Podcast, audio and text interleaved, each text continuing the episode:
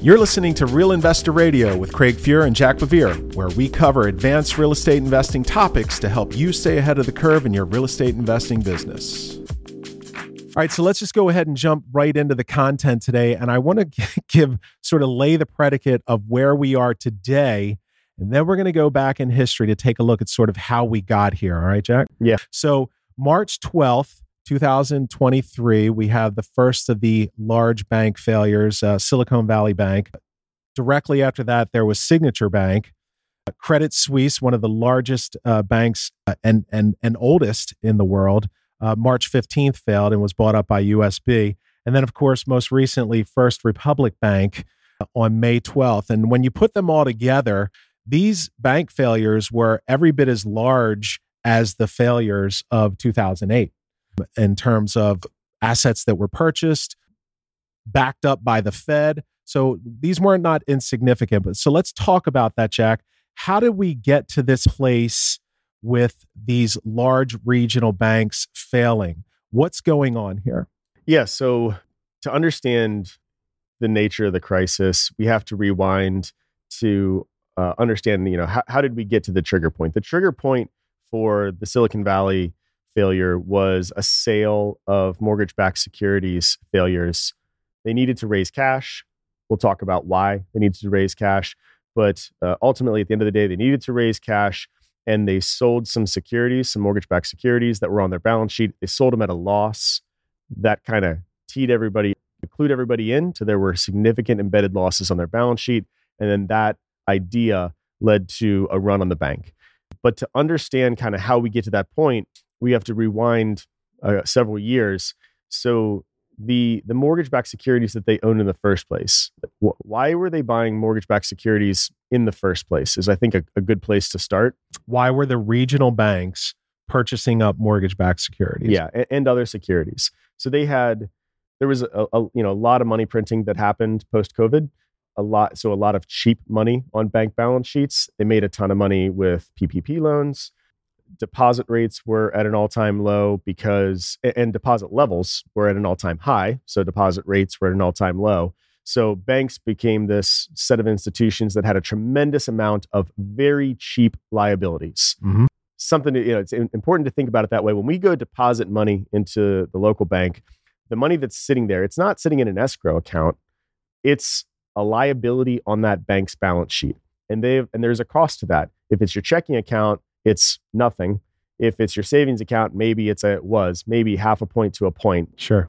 CD rates, you know, vary based o- over time, but those are all the bank liabilities, right? Like, Grandmom goes and takes her life savings, 150 grand, 200 grand, walks into Silicon Valley Bank and says, "I want to put this in a savings account." She's going to get 1%. That sa- that 150 grand of grandmom's money is a liability on the bank account's uh, balance sheet. Yeah, on the bank's balance sheet. Yeah, exactly. Uh, and in the case of Silicon Valley Bank, it was, hey, this venture capital firm just raised fifty million dollars of of you know of a Series C financing, and it's and that fifty million dollars is sitting in the bank's uh, bank account as a liability, and it's very cheap for them. So they have an incentive to go deploy that capital because they can make money on it. If right, they go the spread, they go make loans or if they go invest in other things with that $50 million, they are able to keep the spread. You know, they go invest, and in this case, they go invest in mortgage backed securities at 3% at the time. They're collecting three points on $50 million and they're paying that venture capital firm, you know, 25 basis points. They're spreading that difference and it's a lot of money. So at the end of the day, the temptation for the temptation for bank boards or for CFOs to you know CEOs you know C-suite teams to deploy that capital the greed behind that frankly like was was the driving decision behind behind doing so. Now i'm going to finance nerd out here real quick. The original sin though was that they were borrowing short so they were borrowing de- deposits which are callable at any time, right? Yeah, grandmom can walk in and get her money anytime she wants. Right. So they they have the risk that grandma comes in the next day, in this case the venture capital firm with Silicon Valley Bank, sure, and request their money the next day, but they what they were using that those deposits for were to go buy long duration loans, you know, mortgage-backed securities that they expected to stay on their balance sheet for five years, or government bonds at Yeah. you know absolutely some- whatever some- duration. sure Yeah. there you go And in Finance 101, you you learn that that is an original sin. That is the reason for the S&L crisis in the 80s. Like we did see this one before. This was not a new set of circumstances.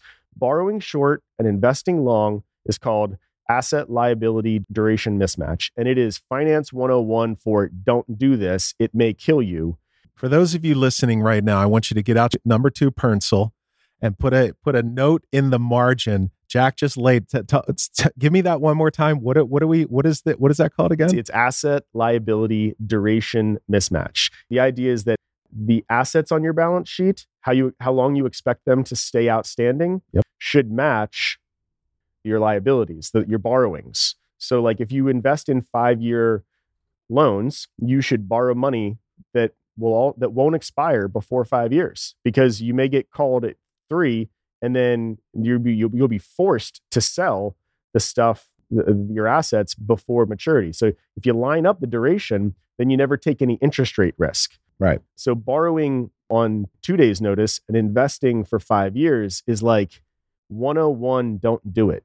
And, but, you know, frankly, the greed of this situation uh, with such, so much cheap money led this, you know, the, the C suites of, of these various banks to gamble and they lost. Yeah. Um, which is why the equity holders ultimately got got uh, wiped out. Well, let's take a step back. Uh, so we know where we are today, and we're going to take a step back and sort of look at history uh, from from where we've been uh, since, say, like 2000, 2004, and then we're going to bring it back to the current day and sort of how it affects our audience, right? How today's market affects the audience and what we can sort of expect moving forward. But let's take that step back in time here. So, man, we were talking uh, right before we hit the record button here about you know, if you would have come to me in 2000 and, you know, 15 years ago, 2006, 5, 4, whatever, and say, Wall Street, Craig, is going to be in the game of residential real estate investing, you would have looked at me like I had three heads and said I was crazy. They would never get into that game. So tell us how what what led us to that moment where where Wall Street was like, mm, I think we're going to jump in. Yeah. So eh, to your point, in in 2007, when I started uh, with Dominion, I was working at an office REIT in New York, purely institutional capital, and I had met Fred, and he was doing this buying houses, and there was like, I was like, well, who you know, who are the institutional players who are doing this? Because clearly this is real estate. There must be some institutional involvement. He's like, there's none. Like it's it's a bunch of guys. It was the biggest. It was one of the, I think, one of the greatest mom and pop businesses. Oh, amazing! um, completely fragmented. Yeah. no major players. Great you know, yields. Great, incredible yields. you would get these because they were single family houses you would get you could buy at the time you could buy you know an 11 cap house in the shadow of a seven and a half cap apartment building and i'm like it's the same location it's the same tenant like surely the operational difficulties can be overcome with 400 basis points of spread and so i when, when i you know figured this out when i met fred and, and he was pitching me on like what the business model was i was like this makes no sense. Like this is phenomenal. Like this th- this feels like uh, you know superior risk adjusted return. Yeah. Now, clearly today, fast forward today, and there's a lot of institutional involvement in even tertiary markets. Yep. And all of that happened in the wake of the Great Recession, right? In, in 2008 occurs. right? There's just a ton of carnage. A lot of assets that are valued for pennies on the dollar. Yeah, well, be, being taken back, and but not until 2010 and really 11 and 12 were they taken in by the banks who were then forced sellers and, and en masse, right?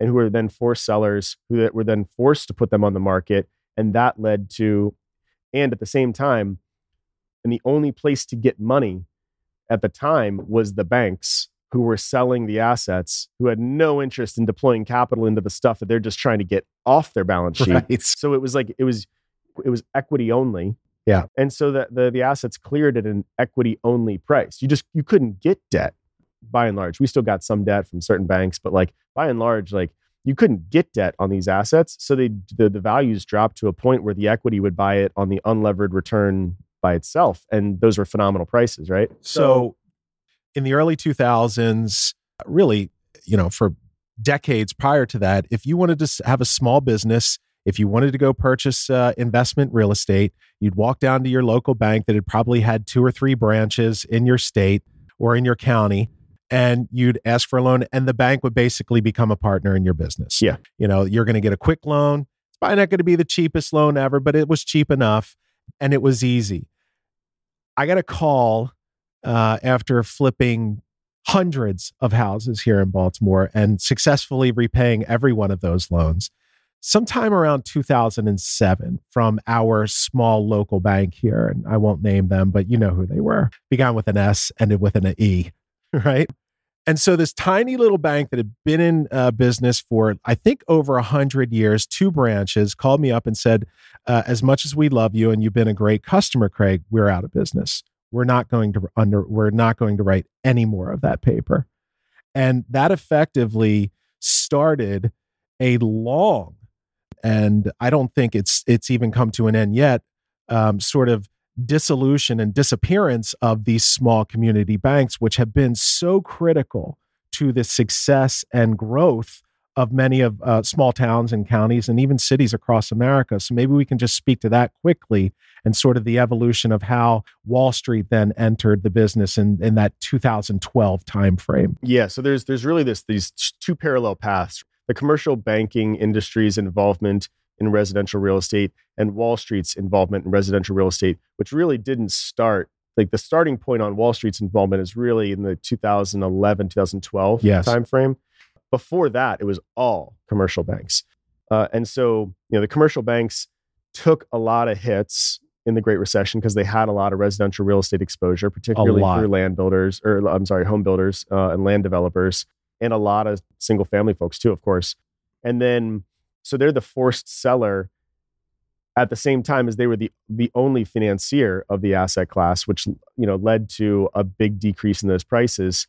And there was such su- such a disconnect in the market. The prices got so good that that and there was enough volumes for the first time ever that where there was actually a volume of single family real estate. Like the I if you when you know when I when I told my buddies what I was going when I was going to go do in Baltimore buying single family houses, onesies twosies. Yeah, they were like, "Well, how do you how do you make any money?" And I'm like, "Well, they're 12 caps," and they're like, "Oh, that's cool, but like you can't deploy any real capital though because you're deploying capital like 80 grand at a time." And I'm like, yeah, yeah, but you know, it's a 12 cap. So like, we'll figure it out. Like, right. you know, we can do, a, we can do a bunch of them. Right. But, you know, Wall Street just wasn't interested because you couldn't, there wasn't enough inventory to really deploy large amounts of capital until 2011 when, and really 2012, when you saw uh, the, what became public REITs, but at the time, you know, the, the, um, the private equity groups, you know, Invitation being the most, probably the most famous and one of the earliest, most aggressive actors. Yeah. Blackstone's company through Invitation Homes were now standing with us at the courthouse steps in, in Atlanta and buying houses en masse. In 2012, you show up to Atlanta because uh, you wanted to. Prices were great. Yeah. yeah. yeah. You saw the great spreads and a decent amount of inventory, I would assume. So yeah. you take a whole bunch of cashier's checks down to the courthouse steps and you start bidding on houses. And notice standing right next to you now.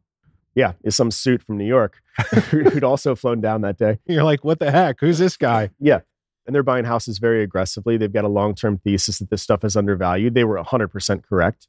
And they start deploying large amounts of capital into the space. And so as the equity, as the as the Wall Street equity was deployed into single family real estate, really, you know, frankly, because the like the yields were too good to be true, they figured this stuff must be going up. But once once the equity, Wall Street equity was deployed into single family real estate, well, the Wall Street equity called their Wall Street debt buddies over at Deutsche Bank in this case and said, Hey, we need you to figure out how to finance this stuff. And they figured it out, right? Because there were fees to be made.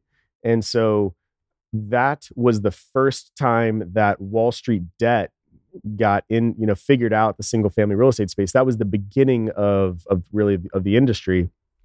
From that point forward, you had other private equity firms in real estate, in, in Wall, you know, institutional capital buying properties which led to them doing their own securitizations, which is how Wall Street generally raises debt. Slow down there, big. He- Jack is off to the races. He's very excited. So it's two parallel paths we're talking about here. I want to paint a picture, uh, real quick story, if I could, Jack, of what it looked like back there in that sort of 2011 12 timeframe. I was actually buying houses in Phoenix, Arizona, which was one of the hardest hits market in the country. These houses were built in that 2003, 4, 5 timeframe. So they were essentially new. They're in these large tracks. And um, what we were seeing when we got the, to, to the Phoenix area was you would have a DR Horton, an NVR, you know, whatever the builder was in these massive tracks, and you'd ride into a neighborhood and you would just see the mains coming up, the, the main stacks coming up out of the ground Yeah, pipe farms. it, it pipe farms, and then there will be one completed house. Yeah. we would buy that one.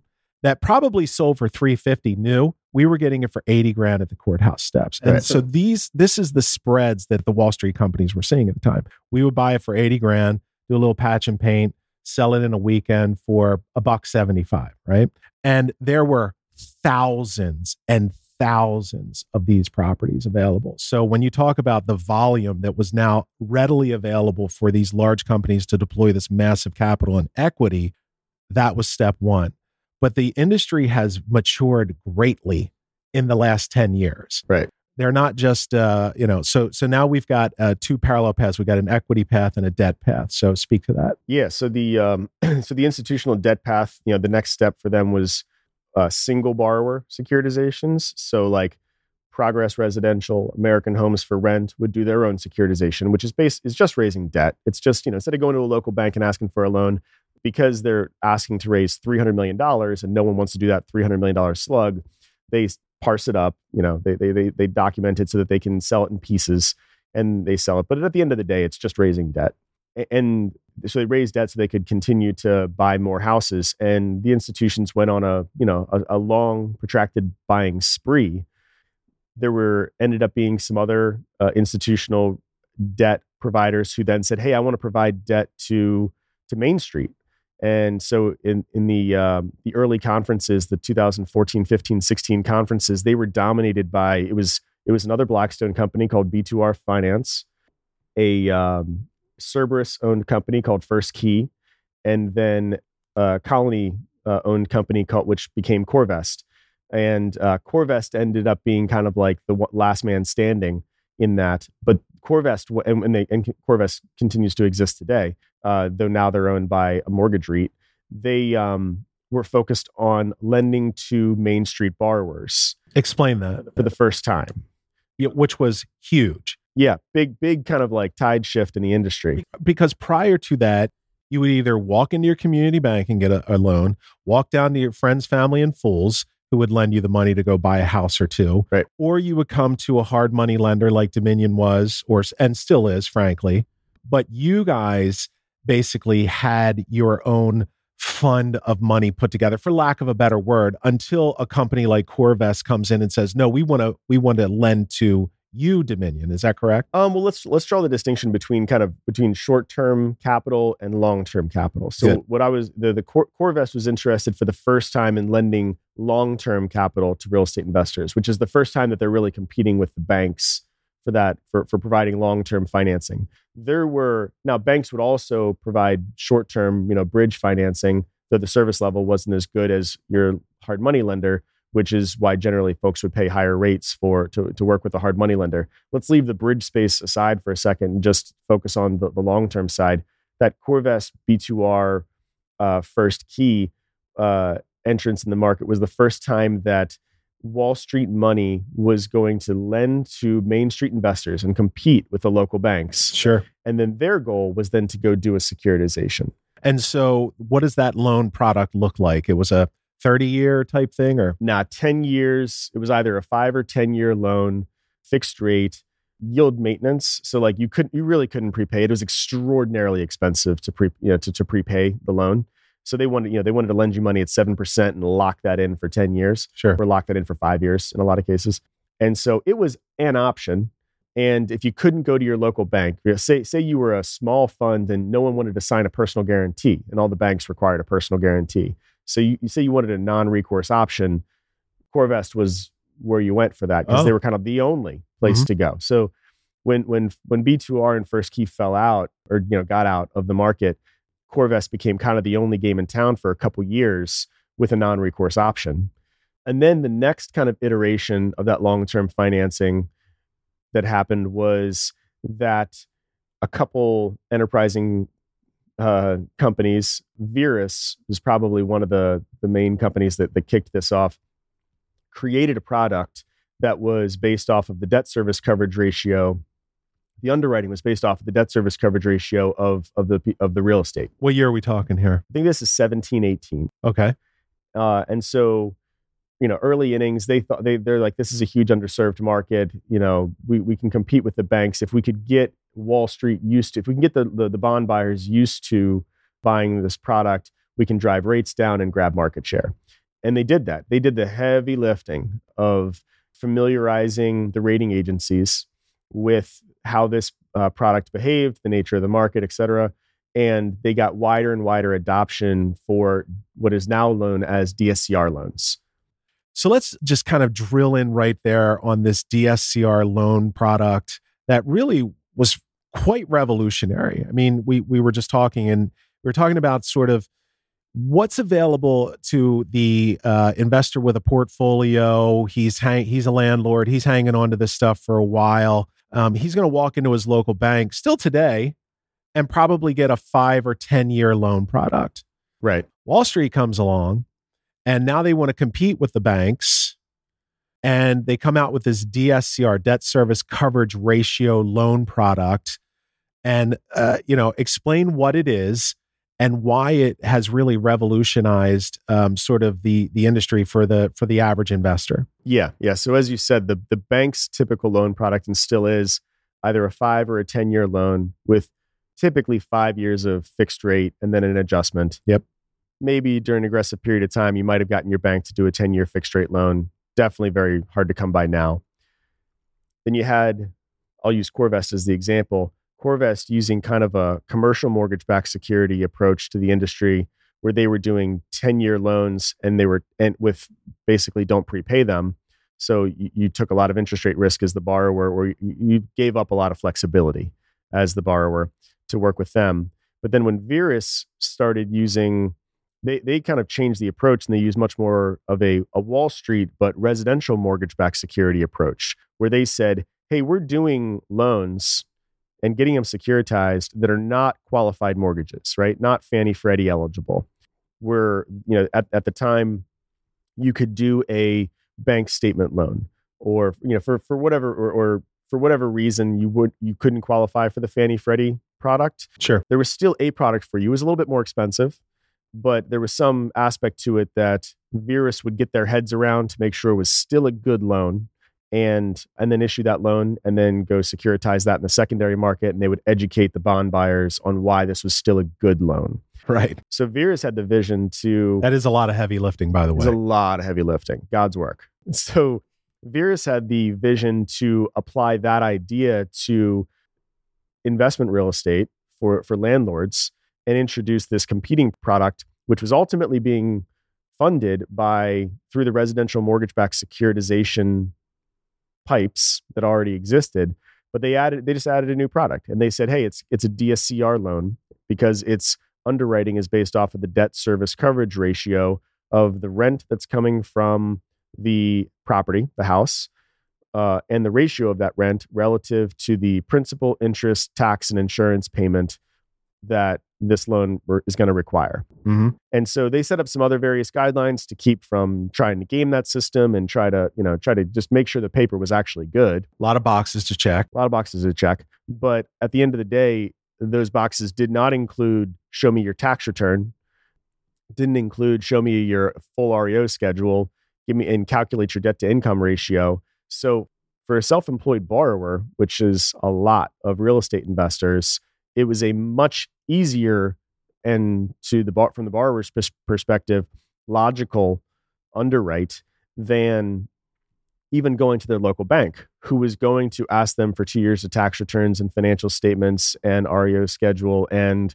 you know, we'll work on that for a couple weeks and then I'll take you to loan committee and then I'll come back to you for a couple other things. And maybe 90 days later, you get your phone, loan funded if you've got a diligent loan officer. Yes, nothing like the uh, loan committee that meets once a month and you call them one day after they've met, met now you got to wait another month Yeah. for them to meet.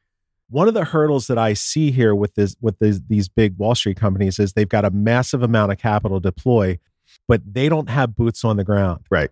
Who became the boots on the ground? Right. So, so the boots on the ground for the local, for the commercial banking industry was always your loan officer, right? Right. Local guy. Local loan officer, been in the, been in the community for decades. Knew it down to the zip code, which ones were hot and which ones were not. Exactly. That's, you know, that you know, provided a service level. That service level got less and less as banks were consolidated in the wake of Dodd Frank, Yep. um, in the wake of the Great Recession. Uh, and so that service level has generally, as a trend, gotten worse over the past 10 years. But it's still, but there, but there was an in-place distribution network, right? The commercial banks do have an in-place distribution network, even though it's getting worse over time Sure. as you pointed out, Wall Street really didn't have a distribution network. And so with the the, the CMBS product, that CoreVest product, they were trying to create it organically. They were going out to the real estate investors themselves. I remember that. Since they were only going after folks who could do a 10 year fixed rate loan and not prepay the thing, they wanted non recourse. There were only so many, there were, you know, probably hundreds, maybe a couple thousand uh, potential borrowers, but they thought that, hey, we can deploy a lot of capital this way. And it's the logical next step in the maturation of the industry. Sure. And they did that. When DSCR product came out really in 2018, the rates weren't quite as good, but there was no distribution network. And so they went to various, and I'm going to just, there were other people as well. I'm just using them as my example, right? Sure. Like, you know, they're, they're getting all my props for this, for this evolution, but they, they went to That's Jack actually saying he's envious of the work that Uh, they've dude, done. ki- like, yeah. I, and I just, I know a bunch of people over there and they're killers. They're absolute killers. Absolute badasses. so the uh, they went to where mortgage back where, where mortgages had always been originated, which is the the mortgage broker space. Sure. So for 2018 and 2019, the vast majority of loans that got originated that were DSCR loans got originated through mortgage brokers, conventional mortgage brokers. This was just another product in the quiver when you called your mortgage broker and you were like, "Hey, I'm self-employed." Do you happen to do commercial loans as well, right? Like, yeah, yeah. And they'd say like, "Hey, I need a mortgage on my house." And they'd be like, "Oh, you're a real estate investor. I, you know what? I have a, a new product for that." Right. And so, very opportunistic yeah, some stuff got written. Right? and organic. yeah, yeah. So, so some some paper got written, but it was not like. But we didn't really hear a ton about it. And at the time, it was early on, and so it was more expensive than what you could get at a local bank. So So that's right. Yeah, you mentioned that. if you had a banking relationship, it didn't make sense to take that loan because you could go to your local bank and get money at 150 basis points cheaper, Got it. 200 basis points cheaper. So, you know, why would I go do that? It's painful, but I'll deal with for 200 basis points. I'll deal with the pain.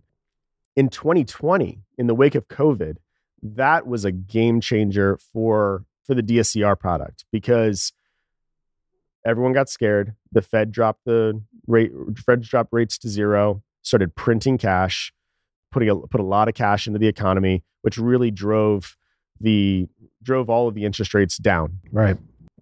And so, with that new lower benchmark interest rate, you know, uh, index, the all of a sudden in late 2020, the DSCR product was now actually more, uh, was actually cheaper. Was actually Wow. cheaper than your local bank for the first time. It's significantly or significant enough, right? It was the same rate, but the DSCR product was offering you a 30 year fixed rate Yeah. and your bank was still offering you that 10 year loan with a five year with only five years of fixed rate with decreasing service levels. And now you've got Right. guys like uh, you know, your company and others who are just poised and ready to service these these borrowers with this new 30-year product that is priced more competitively than the local bank. yeah exactly Unheard of. yeah and so once that became the product right because it was cheaper all of a sudden it wasn't just being offered by mortgage brokers to whatever random real estate investor might call them then at that point the distribution network got expanded to the the private lender network like all the all the small private lenders and hard money lenders and, and big private lenders and hard money lenders who are talking to real estate investors every single day selling them bridge loans Mm-hmm.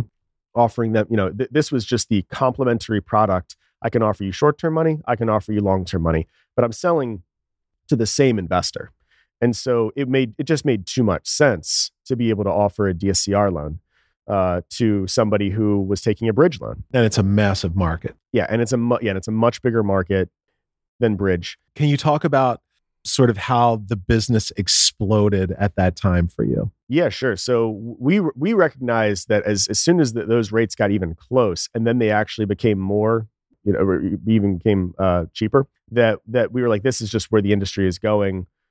I can offer the same rates, better terms, and my service level, and I'm competing with that with the banker, with with the the 55 year old banker who's getting pressure to deploy lots of capital. Like he can't. Uh, th- that bank that, that banker is having a hard time making a two hundred fifty thousand dollar loan economically at all, much less deliver a service level. Whereas this is my core customer. We got into the. We already distinguished ourselves in the bridge business as being speed and service. And so now I can offer long term money at better rates and better terms, and also still deliver that speed and service. Like this was this was a no brainer. Yeah. So we we we pushed all in on that. Uh, hired a lot of people and originate a, and have been originating a, a lot of that paper. And so, and I think that that is frankly kind of the way that the industry has gone. The DS there, you may today, well, sorry, you may 90 days ago have been able to go to your local bank and uh, get a. Actually, you know what? Let me back up there real quick. Please. So, in the middle of 2022 was an interesting point in time because the securitization market got very expensive because of all the all the uh, the volatility in the capital markets in 2022.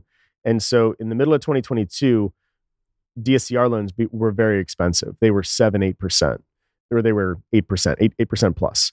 And so that didn't, from what? From from what was at the lowest? from as low as 4. I mean, we were down Wow. to we were we were writing paper at 4 consistently. okay, so you're writing paper in, at four. what year? Um, 22, 2021, middle of 2021. And then less than two years, it was you know with with the market changing the way it did. one year. eight- It was a year. And a, a year later is up 400 basis points. And so, uh, you know, that's you know, not not very interesting financing. You know, your, inve- your the real estate prices haven't come down, so you're still buying that same like six and a half cap piece of rental property. And now instead of financing at four, which makes total sense, you're now going to finance it at eight. Right. So volumes dropped considerably. Yeah, I, I think you and I had lunch right around that time, and you're like, the phones have stopped ringing. Yeah, it was like, it was, yeah. I mean, yeah, if you needed the loan, sure, we got it. But sure. But at that point, we started calling for, for our real core real estate business. We, we started calling our banks back because in middle of 2022, they still have cheap deposits. And that's we want to circle back here because this is this is an episode about banks. Um, and the banks still had cheap deposits in the middle of 2022. So if you got a term sheet from them in the middle of 2022, it was good. It was all of a sudden once again two, now is once again 200 basis points cheaper Sure. and so you went back to bank if in the in the second half of 2022 maybe the first couple months of 2023 hmm but what has changed now though so so but the fed has been increasing interest rates on banks for you know going on a year now. You called it the big sledgehammer. yeah the fed the fed has a big sledgehammer right? It, it can do two things to affect monetary policy. It's it's it's trying to drive down inflation and maximize employment and it has only two tools to do this and uh, they're both kind of sledgehammers.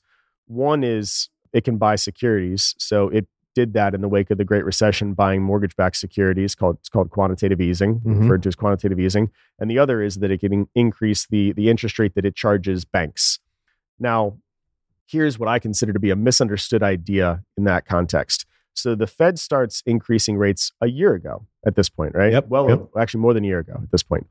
But if the banks aren't borrowing the Fed's money, well, then nothing really happens because I can tell you that it, you know my interest rates have gone up to to fifteen percent, Craig.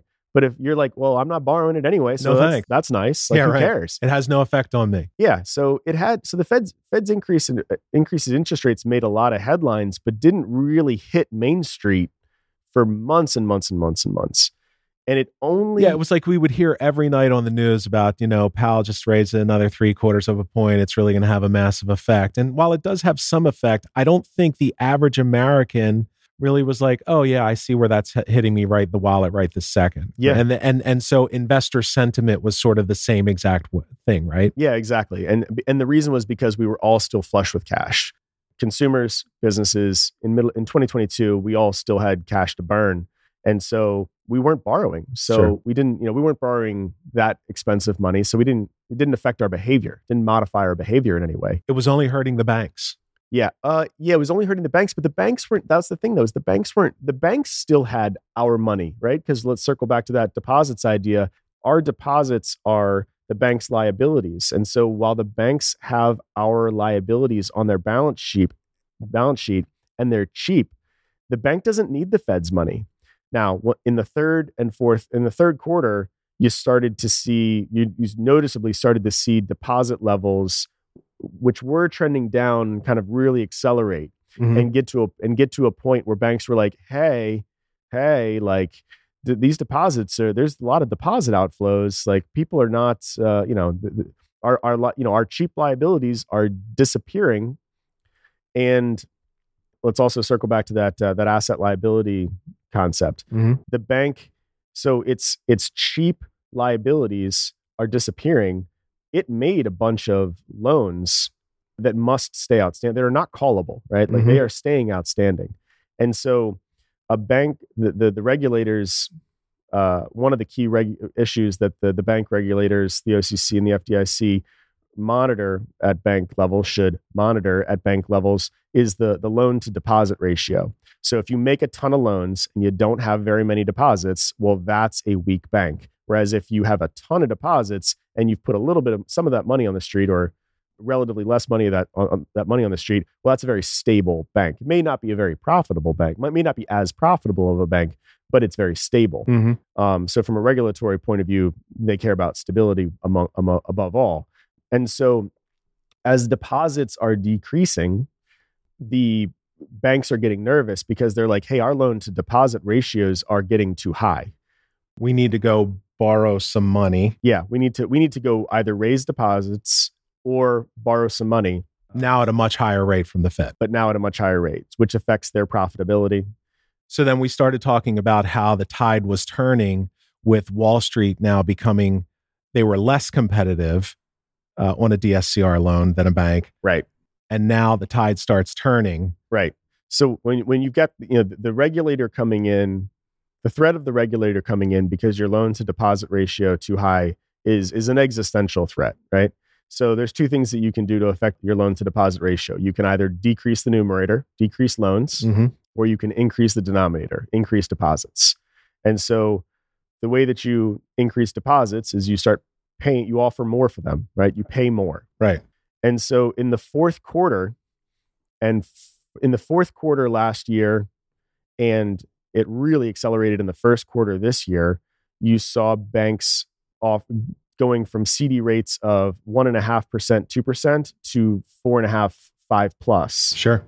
and that put pressure on every all, all the other banks to keep up pace because they were starting to see deposit outflows. So in addition to you have like the, the overall macro economy with deposit outflows right decreasing money supply you now have competition within the banks to grab as much of what's left as you can and they're paying more to do that to kind of a musical chairs issue right Sure. uh, so that they're not the last man standing, or they are the last man standing.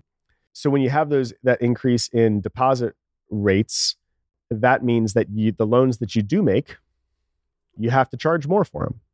And so because you know you can't borrow money at five percent and lend it at five and a half, and you know and pay for overhead, that doesn't make any sense. Got it. So all of a sudden, in the past, uh, in the past, you know, six months, especially in the past two to three months, we've seen bank term sheets move materially.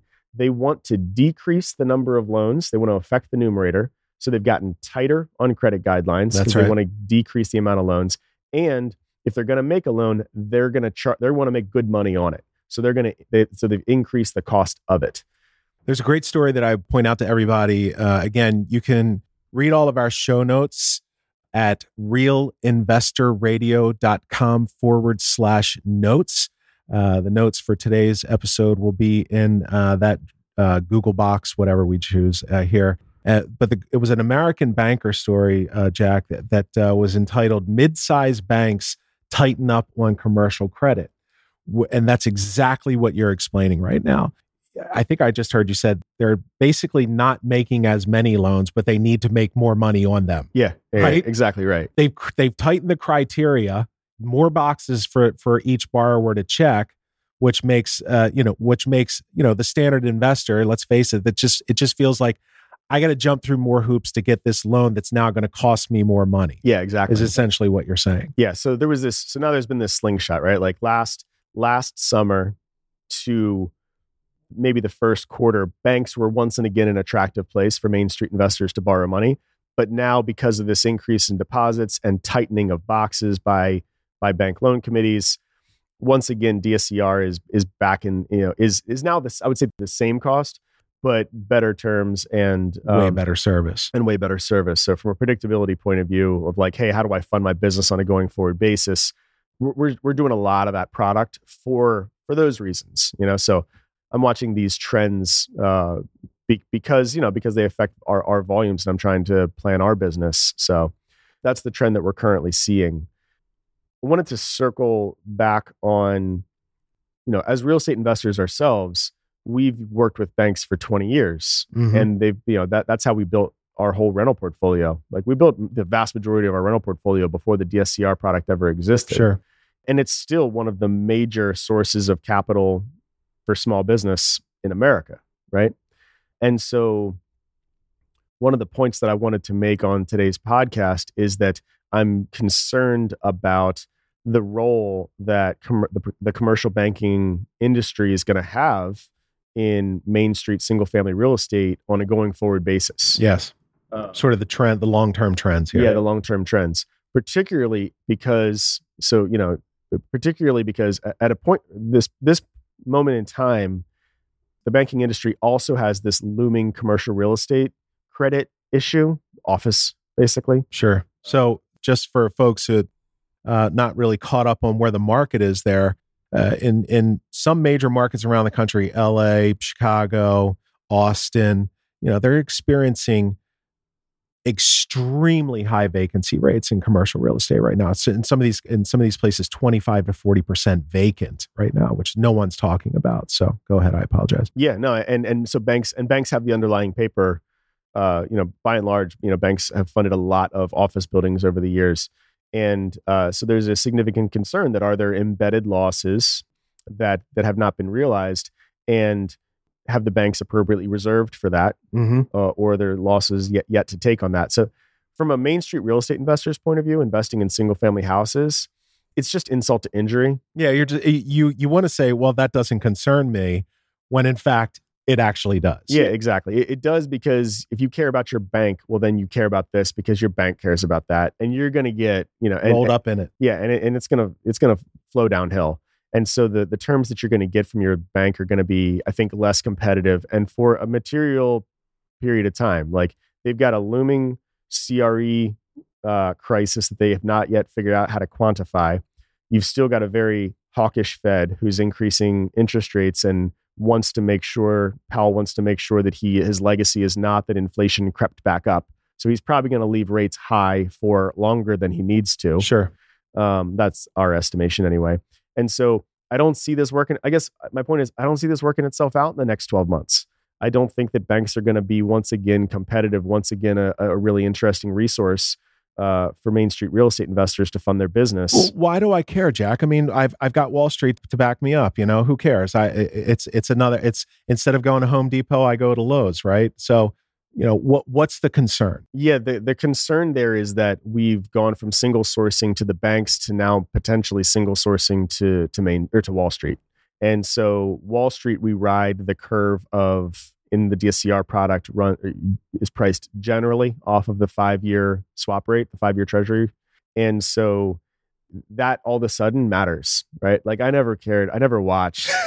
10 years ago, I did not watch the five year treasury. five-year note? Like, yeah, it just it didn't affect my business Right? today it affects our it affects pricing of DSCR loans on a daily basis right now. Is that Uh, right? Yeah, so like it, all of a sudden that matters How is it so specifically tied? uh, because the bond buyers expect that the loans will pay off on average five years. Ah. They they think that they're buying a five year asset I see. because given historical prepayment speeds, that's how long uh, it's taken. Also on a lot of the product, though you can get different prepayment penalties. The one that we do the most of is a five, four, three, two, one prepayment penalty uh, structure. Mm-hmm. You can you can get pay a little bit higher interest rate and get a three, two, one. But um, so given the five, four, three, two, one prepayment structure, the expectation is that the loan's going to out, be outstanding for five years. Yeah, I think I think from like a you know sort of a philosophical and and you know love of of the industry standpoint, I, I look at sort of the demonization of of the local bank and even the regional bank at this point as something of that that is a cause of concern. So so tell me what the other hurdles to the to the average uh, investor like like myself or or so many people that we know why do we care that we're seeing less business going to these community banks and more business going to the to the Wall Street lender what's what are some of the other hurdles that we should be worried about I think that from a we're going to be fit more into programs, right? Yeah. Like uh, the securitizations are standardized in some way.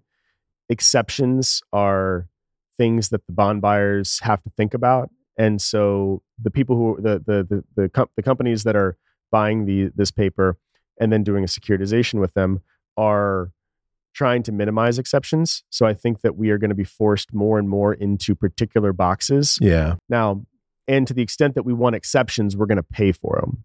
is the concern there that it's a loan product that sort of covers the country rather than that smaller bank who understands the market so much better and so you have to fit into the local box i don't have to fit into the box that governs the entire country right? Yeah, that's a fair point. Uh, there are also regions that benefit from that, right? Sure, Like sure. pricing is not different on a regional basis, Right. though maybe it should be. but at the moment, pricing is not different on a regional basis. You know, the the the the, the stronger markets that have better demographics are not being priced, accordingly yeah, accordingly. Um, so there there's certainly regions of the company co- country where uh, one part of the country is subsidizing another part of the country, Oh, sure, so yeah. to speak. But in but in general, loss rates have been very low on the product as a whole. So until we see like a, a significant, a material change in, in loss rates, then maybe th- then the the underwriters will start making tweaks and saying, hey, if you're in uh, this particular region, we're going to charge you an extra 50 basis points just cause. I want to talk about the, the the one other hurdle that that I see, Jack, is that the loan product is tied, as you said, to the the rents versus. We've been in a rent markets; it's been shooting up like like uh, you know a rocket. What happens if all of a sudden we've got a revaluation in rents on these loans? I mean, you get less proceeds. The thing is, that's not a difference though. Like the bank, the banks also underwrite DSCR, so like that that's not different from one product versus another. A lot of the business shifts over to Wall Street. You're seeing that. What happens if they decide to get out of the business because the it's just not valuable anymore? Oh, yeah, just why would they? You know, why would it not be valuable? As long as the paper is good. All right, Jack. So maybe we can finish up with just talking about just bringing this thing full circle right to the present. Talk about how it's going to affect um, the average audience member of the show.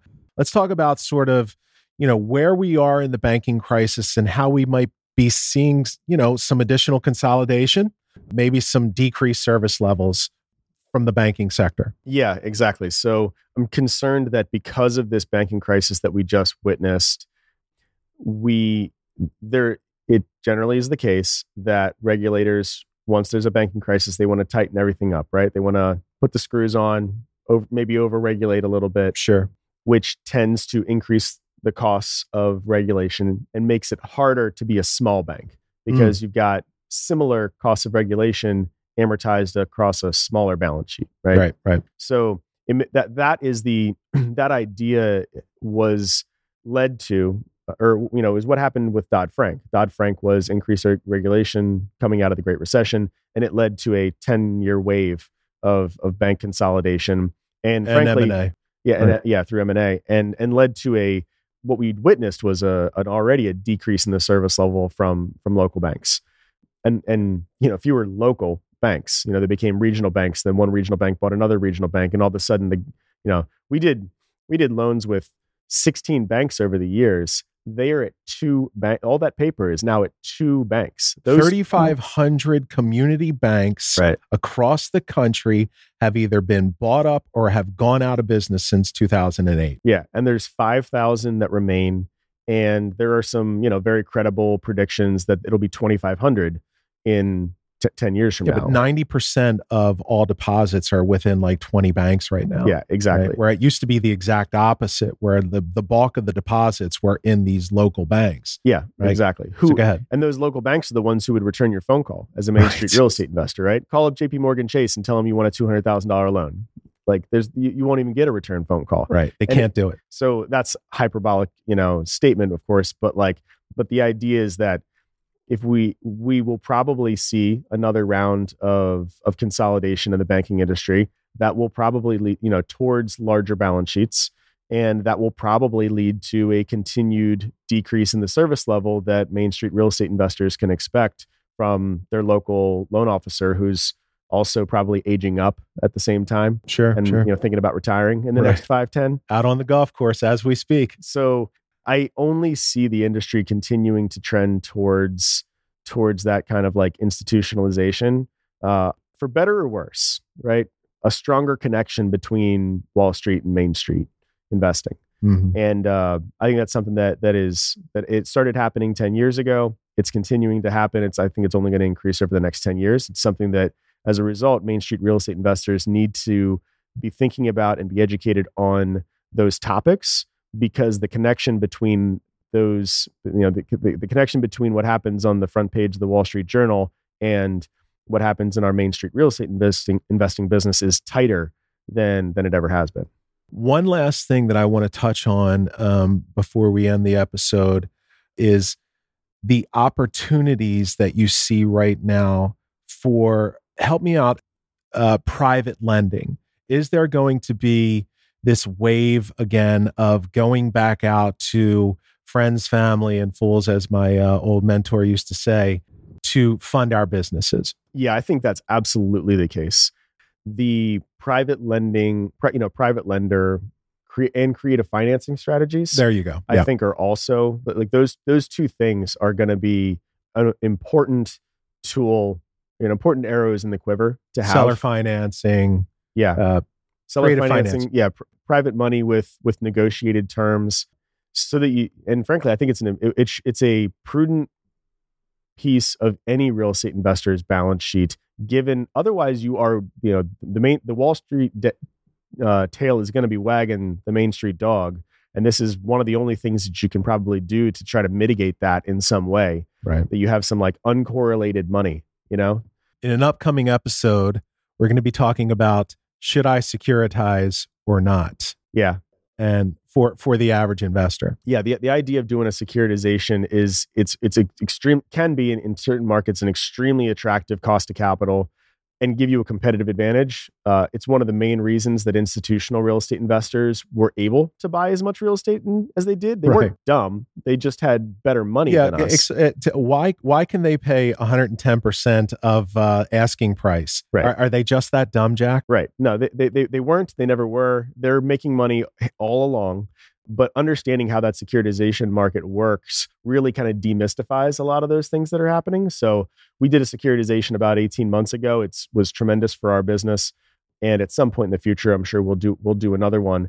But uh, I'd look forward to kind of just kind of demystifying that process. It's not crazy brain surgery. It does require a certain amount a, a- enough scale to do it, but uh, it's definitely something that Main Street investors should be educated on. You know, you should know know what it, you know when it's an appropriate tool. Let's tie it up for a bow with the audience. What do you uh, give them? Give them something to think about. Uh, things to keep their eyes uh, um, open for over the next six to twelve months. Yeah, I, I think that right now it's um, you know as we mentioned in the first episode, happy to be here right now after how kind of concerning and uh, and low volume the end of 2022 was. Yeah. But I do not. We are certainly not out of the woods yet, uh, and these macroeconomic ideas are affecting affecting our main street real estate business more than more than they ever have.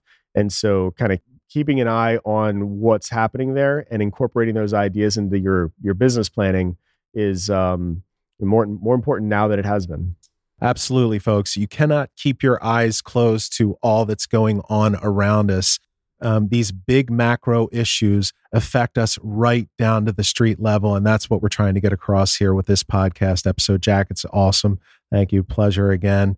I want to uh, thank everybody for checking us out. Your comments are always welcome. Please, please comment. It only helps us in designing uh, uh, content for you. Let us know what uh, you'd like us to talk about. If you have any questions, feel free to ask. We'd be glad to answer. But we look forward to seeing you on episode three. This is Craig Fuhr and Jack BeVier signing out from Real Investor Radio. Thanks for listening. Bye bye.